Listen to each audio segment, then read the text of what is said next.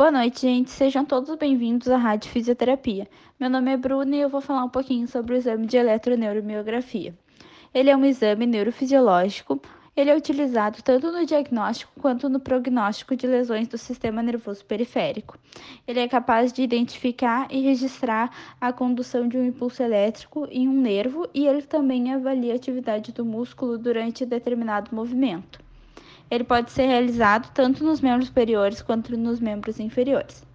E além disso, ele ainda é utilizado para identificar algumas patologias, como por exemplo a polineuropatia, a atrofia muscular, a paralisia facial e a esclerose lateral amiotrófica e também as doenças musculares.